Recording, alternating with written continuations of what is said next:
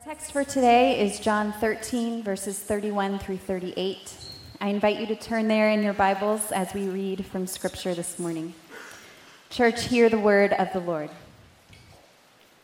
When he had gone out, Jesus said, Now is the Son of Man glorified, and God is glorified in him. If God is glorified in him, God will also glorify him in himself and glorify him at once. Little children, Yet a little while I am with you. You will seek me. And just as I said to the Jews, so now I also say to you Where I am going, you cannot come. A new commandment I give to you that you love one another, just as I have loved you. You also are to love one another. By this, all people will know that you are my disciples, if you have love for one another. Simon Peter said to him, Lord, where are you going? Jesus answered him, Where I am going, you cannot follow me now, but you will follow afterward. Peter said to him, Lord, why can I not follow you now? I will lay down my life for you. Jesus answered, Will you lay down your life for me? Truly, truly, I say to you, the rooster will not crow till you have denied me three times. This ends the reading of God's holy word. Well, good morning. It's good to see you guys. Glad that you're here today. Uh, if you have your Bibles, if you will open to John chapter 13, we're going to be in there um, today. Um, let me just take a moment and welcome you if you're new to Grace. Uh, we are Bible expository preachers. We want to say that every once in a while. Uh, because we want people to understand kind of what we do here. Expository Bible preaching is verse by verse, chapter by chapter preaching throughout the Bible. And so that's kind of what we do here. And the reason why we do that is because we want you to know the Bible, because we believe that the Bible is the best way for you to get to know who God is. And so, as we jump into that today, uh, let me just kind of start us off. Let me, let me say this before we jump in. Um, we're doing baptism after this service. We're going to start a picnic. There are going to be hamburgers and hot dogs and all kinds of stuff. We're going to have like bouncy houses for your children. So if you want an afternoon off from your kids, you can leave them in the bouncy houses and just do that. We're going to sugar them up and send them home. Okay? That's what we're going to do.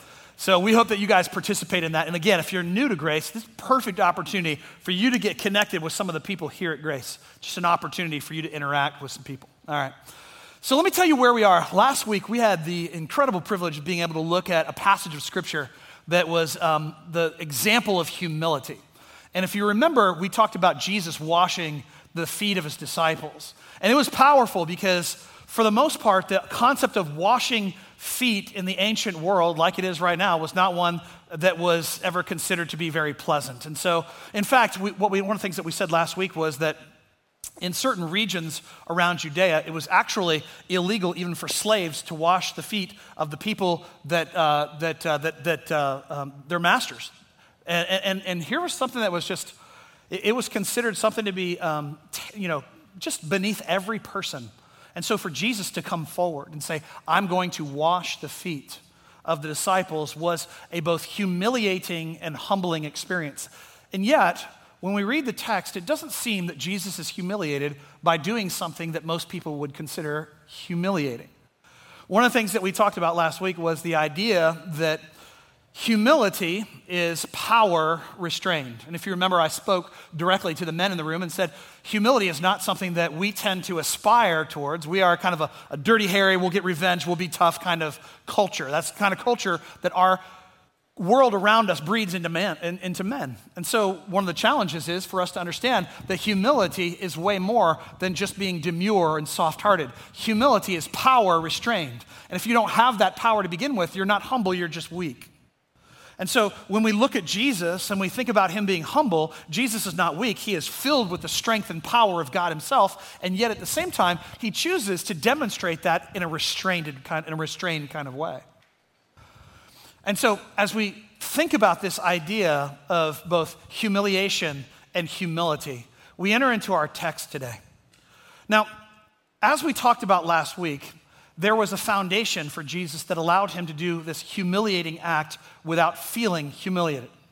And it was three things that were in the mind of Jesus. Three things that were in the mind of Jesus. Number one was the fact that Jesus knew where he came from. He knew where he came from. And this has a huge implication for us today as well. And that is that many of us come from different kinds of backgrounds, right? We have different kinds of people. We have different races in this room. We have different socioeconomic levels in this room. This is a very diverse room. And as a result of that, it's not just diverse on the outside of who we are, it's diverse on the inside of who we are as well. Like we come from different backgrounds. We have different background kind of experiences. And one of the beautiful things about that is that when you become a follower of Jesus Christ, is you have the opportunity to be able to look in hindsight at certain things that happened in your life, both good and bad, and see that the hand of God was with you even when you weren't with Him. I can look back on my life, and many of you know this about me, but I grew up in a very abusive background. And, and, and in that kind of background, I could have the tendency to look at that and just think, all these bad things happened to me. But one of the things that I've learned from being a Christian is that where I came from influenced who I am and where I am right now. In fact, I can look back on some of those bad things and see that the Lord Himself was actively involved in shaping my character and my trust level for Him. And so for us, for many of us, we had that same kind of background. Maybe, maybe you had the background where everything was great. Your father was a gracious man, and your mother was a, was a pure woman, a great, a great person. And as a result, you were given all the benefits and the blessings of being growing up in that kind of environment. And to this very day, you look at your parents and you think, man, they were great. Well, you have the privilege as well of being able to look back on your past and look at it and say, wow, God did some incredible things in my past. He opened my eyes. He gave me a, a wonderful family. He put in front of me a future that I probably never would have had if it wasn't for these people in my life at this point in time. You have an incredible opportunity of being able to see God at work in your life.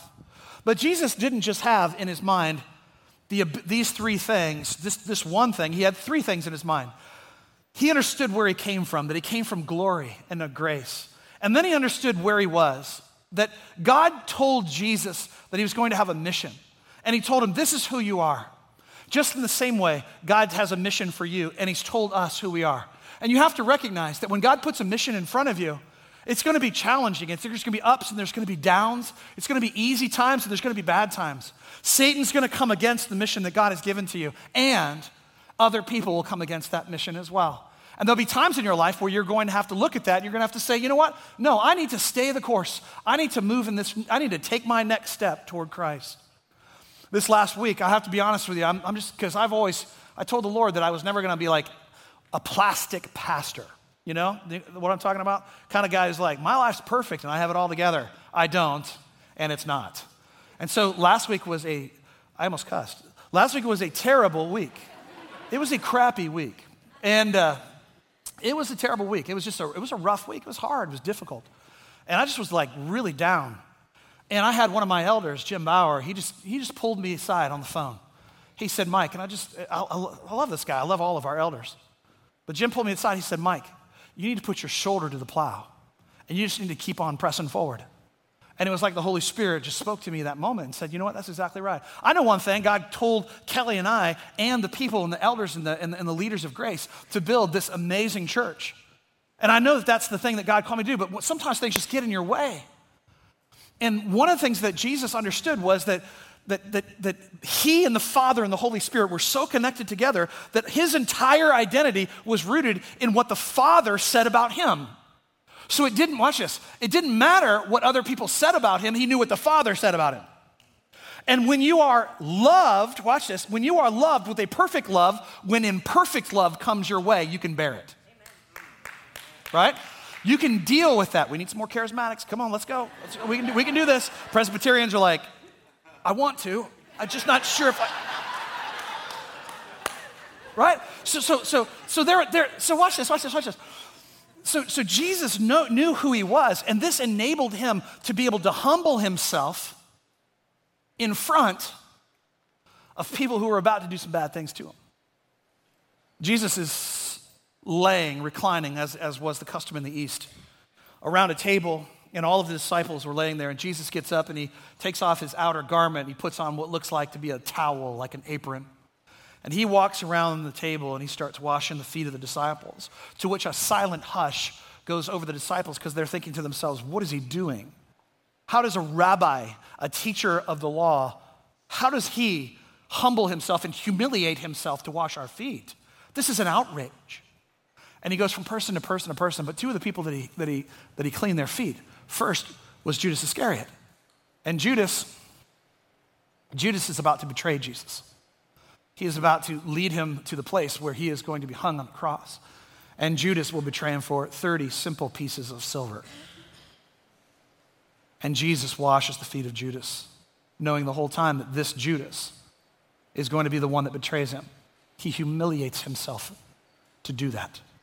And then to Peter. Peter, Peter's wonderful. Oh my gosh, Peter's great. Peter's the guy who jumps out of the boat and walks on the water with Jesus. Peter's the guy who, in a little while, is going to lop off the ear of the Roman centurion. He is the most gregarious, he is the most passionate of all the disciples, the apostles, for sure. And, and, and, and, and Jesus knows that Peter is going to also betray him. He's going to deny him. On the third time, Peter's going to cuss and he's going to say, I don't know him. Sometimes it's with your enemies that it's hardest to be humble. Sometimes it's hardest, watch this.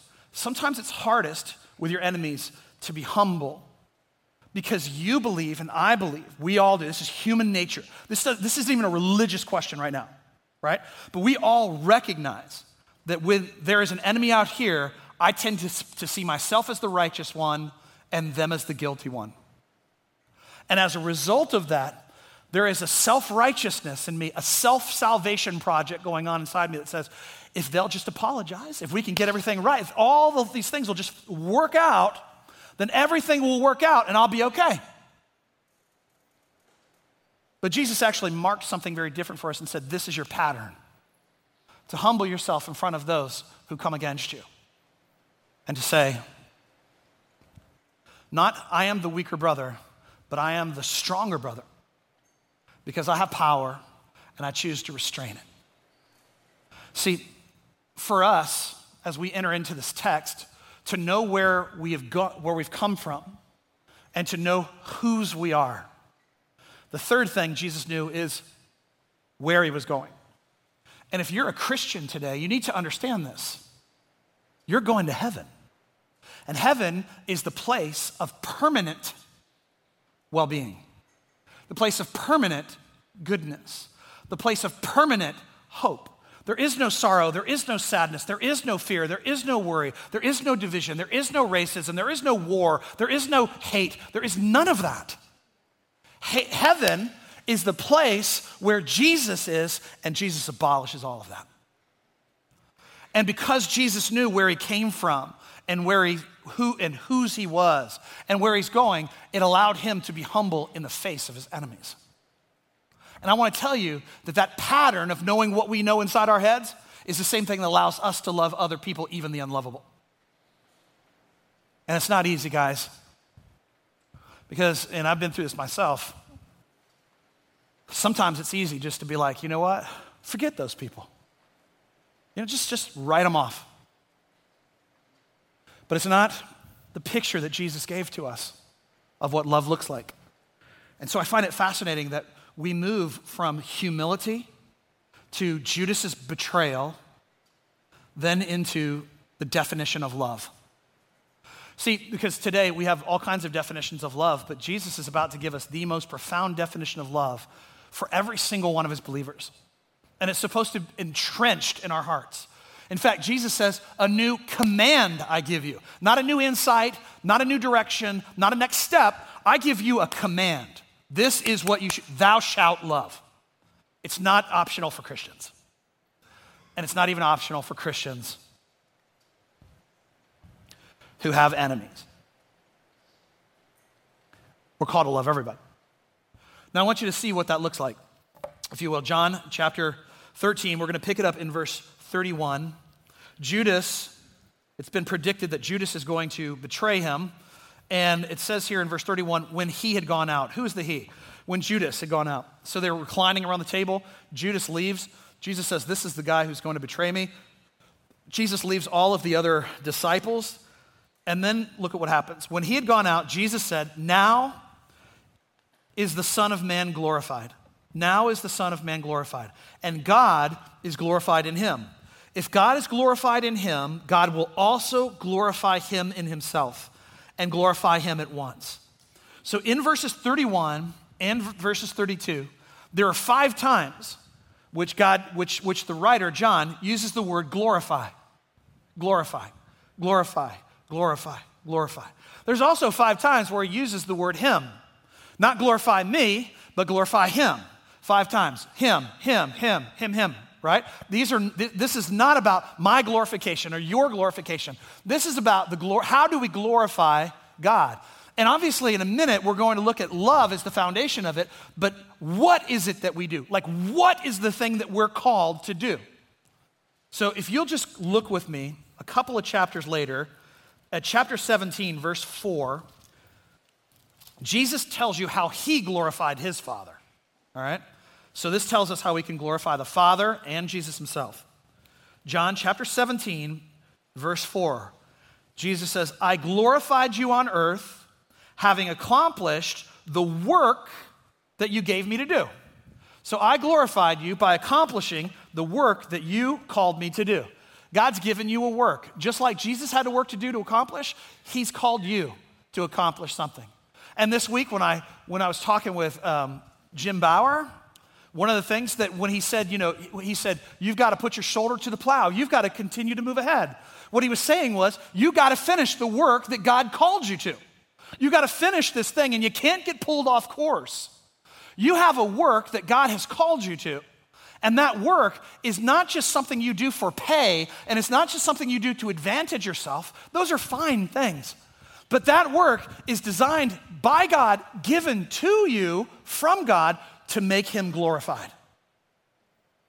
We're getting ready to baptize dozens of people here. And I just think about like, you have the opportunity in your work. Could be, guys, we're not being so clear on the definition of work that it has to be your nine to five. Your work might actually be outside your nine to five, or it might be inside your nine to five. But you might have a work that God is, use, is going to use you for that is literally going to change the trajectory of somebody's heaven, of somebody's eternity. I mean, your kind words in the moment of despair for somebody may just echo out into somebody else's life being changed because you were there for them. Your words might actually, of correction, might actually be necessary to help somebody not fall into the cavern in the pit of sin that we all know as we walk the road of sin leads to suffering and pain. We've all done it. You have a work, and that work glorifies God. It's not just about my purpose, and it's not just about my making money, and it's not just about my making friends. It's about purpose and meaning that God has given to you so that one day you'll be able to stand before the Father and say, God, I gave you all this. Now, to be clear, none of your works will ever get you to heaven. You can't do good things. And then God smile down from heaven on you and say, Now you've done enough good works, you can come to heaven. It's not how it works. You're either trusting in Christ's righteousness for your, for your salvation or you're not. But, but watch this, watch this. But there is a kind of way in which God can smile down upon you based upon what you are doing or not doing. What is that? What do you mean? Well, I want to speak to moms for a second. Moms, I know you. I know you. You're frustrated with your kids sometimes. Sometimes you're like, I love you, but I'm about to end you, right? You know what that's like, right? Like, I love you, but I'm, you know, I'm gonna throw you against the wall. You know, not really, but you know, I'm just, I'm really upset. Like, but watch this. You never are gonna stop loving that kid. Your commitment to them is unwavering. But there are times what they do, you just want, you know, and then just put them right out of the house, right? Fortunately, we've never experienced any of that at our household. Sorry, son. So, in that kind of sense, the Bible says that we can grieve the Holy Spirit. Like, you know, He can put works inside of your life and say, I want you to do these great things. And, and we could be like, no, no, I, I need to make money, or I need to do, I need to do this. See, this whole passage on love and service is about self sacrifice. The way of Jesus is the way of people who have said, Yes, I like my life and I like good things and I like all the blessings that come along with the life, but I'm willing to sacrifice some of those things for the sake of someone else. For the purpose of eventually, not me, but glorifying God. That at the end of my days, I can say, Father, I persevered when people came against me or circumstances were against me or whatever happened, I endured to the end. I put my shoulder to the plow and I continued to plow through the hard times. After I gave this message, there was a mom who wrote me a, just a quick text. And she said, Thank you for saying that because I just needed to hear that sometimes you just got to continue to put your shoulder to the plow, that you just got to continue to take your next step toward Christ because what we do matters. So when Jesus, in this passage, when Jesus is talking about now the Son of Man is glorified, it's because of his obedience. He is looking forward to the cross, but recognizing that the effects of the cross are already immediate in his life. And the same thing's true for you, that you can look forward to heaven, but the effects of heaven are already immediate in some of our lives. We're not having to suck out the marrow of every single moment of this life because YOLO. Because for Christians, we YOLO twice.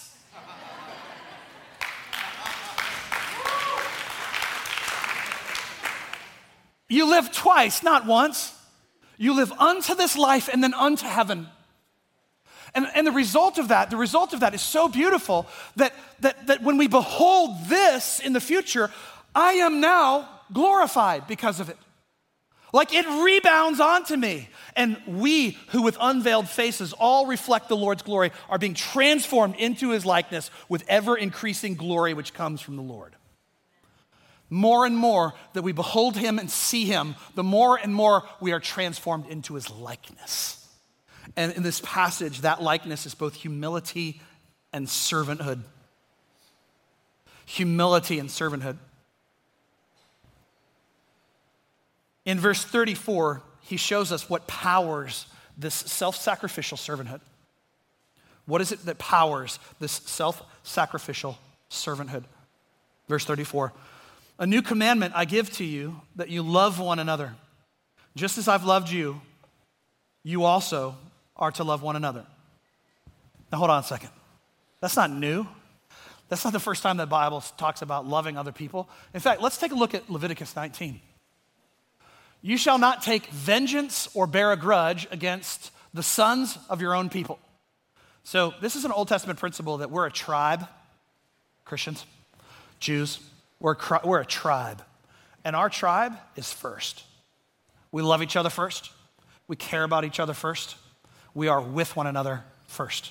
It's who we are. This is an ecclesia, a church. You shall not take vengeance or bear a grudge against the sons of your own tribe, but you shall love your neighbor as yourself. I am the Lord. When the Bible ends with something like, I am the Lord, that's an exclamation point. And God's saying, like, there is no other authority. It's like, done. You know? Like, that's just, that's, he just dropped the mic and walked away. I'm the Lord. You know? And just walked away, right? That's what, that's what happens. But look again with me because Jesus picks this principle up in Mark and one of the hermeneutical principles that we understand about Bible interpretation is that when something happens in the Old Testament and it's carried over into the New Testament, that means it continues from the Old Testament into the New Testament. All right? Love the Lord your God with all your heart and with all your soul, with all your mind, and with all your strength. So when you, when you hear that, what he's saying is love has to be all encompassing right? It's got to encompass my brain. I have to know what I actually believe. So if you're a Christian who tends toward being a, a feeler, you need to study, right? Heart, if you're a thinker, but you're not a feeler, you need to tend towards some feeling, right? Soul, the deepest part of who you are, this, this, this Jesus is in me. And what we mean by that is he's in the deepest parts of my soul, the, the, the most inner recesses of who I am as a person. There is Jesus strength. It is my will and my choice. I choose him every single day, right? The second's like this love your neighbor as yourself. There's no commandment greater than these. In another passage summarizing the same kind of thing, it basically says that all of the law and all of the prophets, all the Old Testament can be summarized by these two things love the Lord your God with all your heart, mind, soul, and strength. Love your neighbor as yourself. Great commandment, right? Now, this is basically uh, a summary of kind of like what we call the golden rule do unto others as you would have them do unto you, right? Do unto others as you would have them do unto you. So when Jesus here says, I have a new commandment I give to you, he is talking about a new commandment, and I'm going to tell you why. Because I'm about to introduce you to the platinum rule. It is better than the golden rule. And, uh, and the golden rule is do unto others as you would have them do unto you. But what is at the core, what is at the center of the golden rule? I'm going to do unto you the way that I want you to do unto me. I'm going to do unto you as I want you to do unto me. Right? And there's nothing wrong with that. It's fine. But the problem, there, there, there are several different problems with it, though. Um, and this is, again, the golden rule, fine. We're, we're good with it. It's in the Bible, it's part of it. But Jesus is introducing a new way of love. And it's very different than what we're talking about right now. A couple of challenges with the golden rule. Number one, um, I'm going to love you the way that I want to be loved. But what if the way that I want to love is just, I want to be loved is distorted? What, what if, for example, I'm a super rigid person and I believe that um, the best way for me to love other people is to do all the right things I possibly can. Now I want you to do to me the same thing. But now what I've now that what I've done is I've fallen into legalism, right? Or what if actually I don't really know how to love myself in a proper and appropriate kind of way? How then am I supposed to love you? Or ask for you to love me in that same way? So the foundation that Jesus gives us is very, very different here than the golden rule it's in verse 34. A new commandment I give to you. The first thing I want you to see is this it's a command, it's not a suggestion. You don't have an option as a Christian to be an unloving person. You just don't. You, you, you can be, watch this, you can be an unloving person as a Christian, but the world, in a minute we'll see this, in the world has a right to call you not a Christian. All right? So you'll still go to heaven. You just got to be a jerk all the way there you know? And God will be like,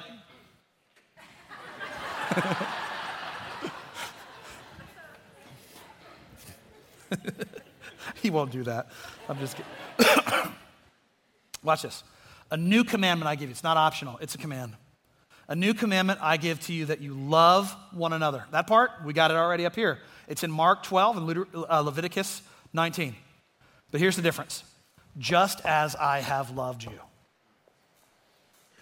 I want you to love, but I want you to love one another just the way that I have loved you. What does that look like? I want you to um, look up on the screen. We're going to look at a verse here, um, 1 John 4 10 and 11. this is what 1 John says In this is love. Not that we've loved God, but that He loved us and sent His Son to be the propitiation the word propitiation is a theological term which means satisfaction. So there's a lot bound up in that rule. I'll summarize it real briefly. Because you've sinned and I've sinned, we owe God a debt that we cannot repay through additional good works. So it's not a ledger that says if I have plus two over here, I can subtract two and I'll be okay because I'm neutral, right? That's not how it works.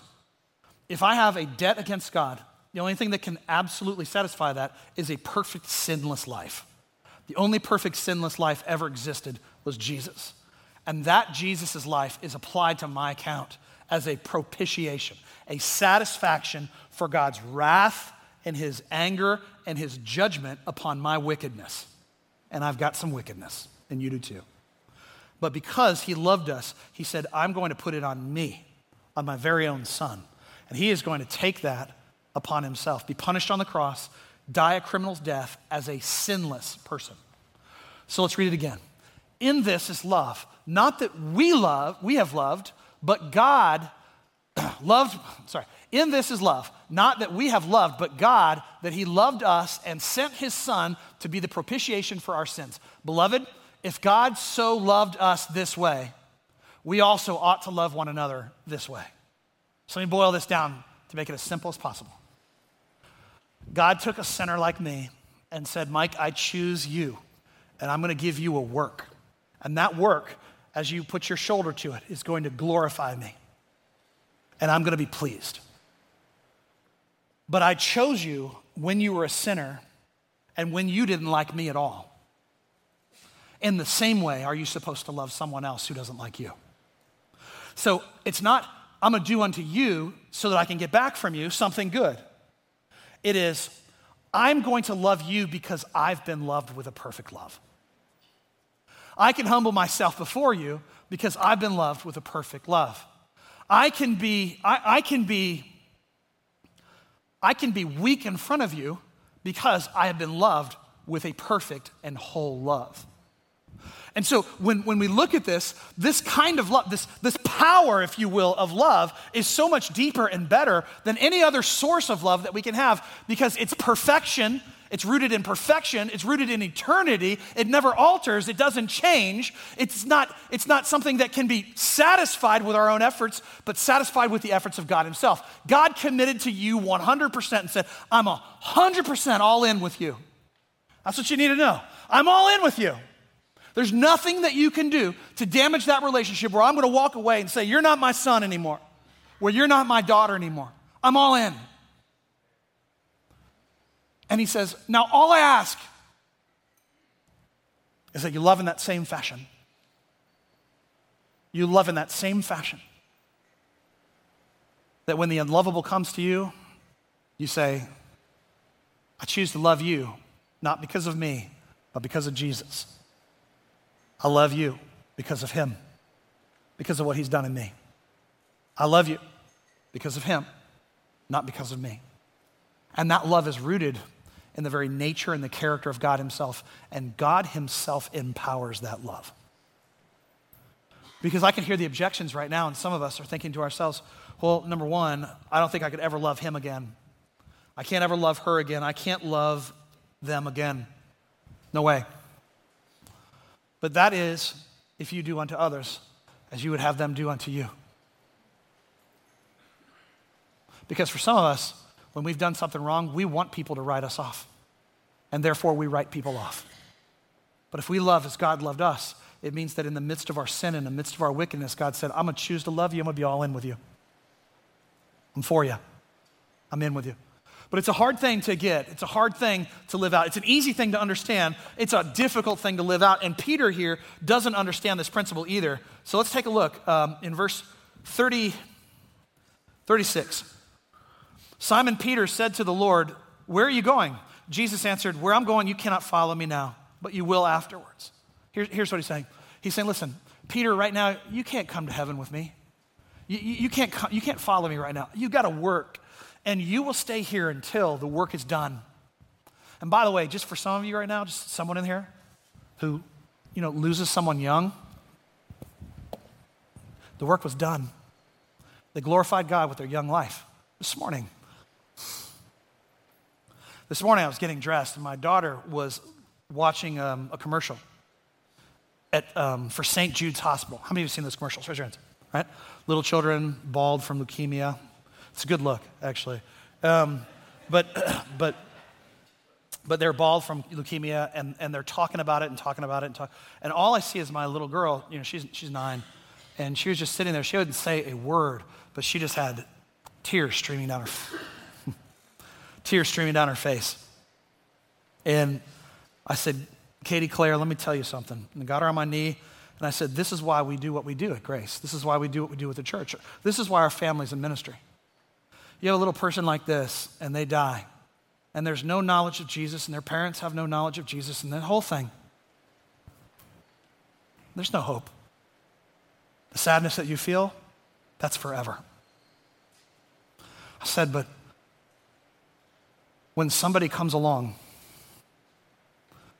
and speaks life into a family like that, and talks to a daughter who's 12 years old, or 10 years old, or 8 years old about Jesus, and talks to their parents, the suffering is temporary. And but the joy is forever and ever and ever.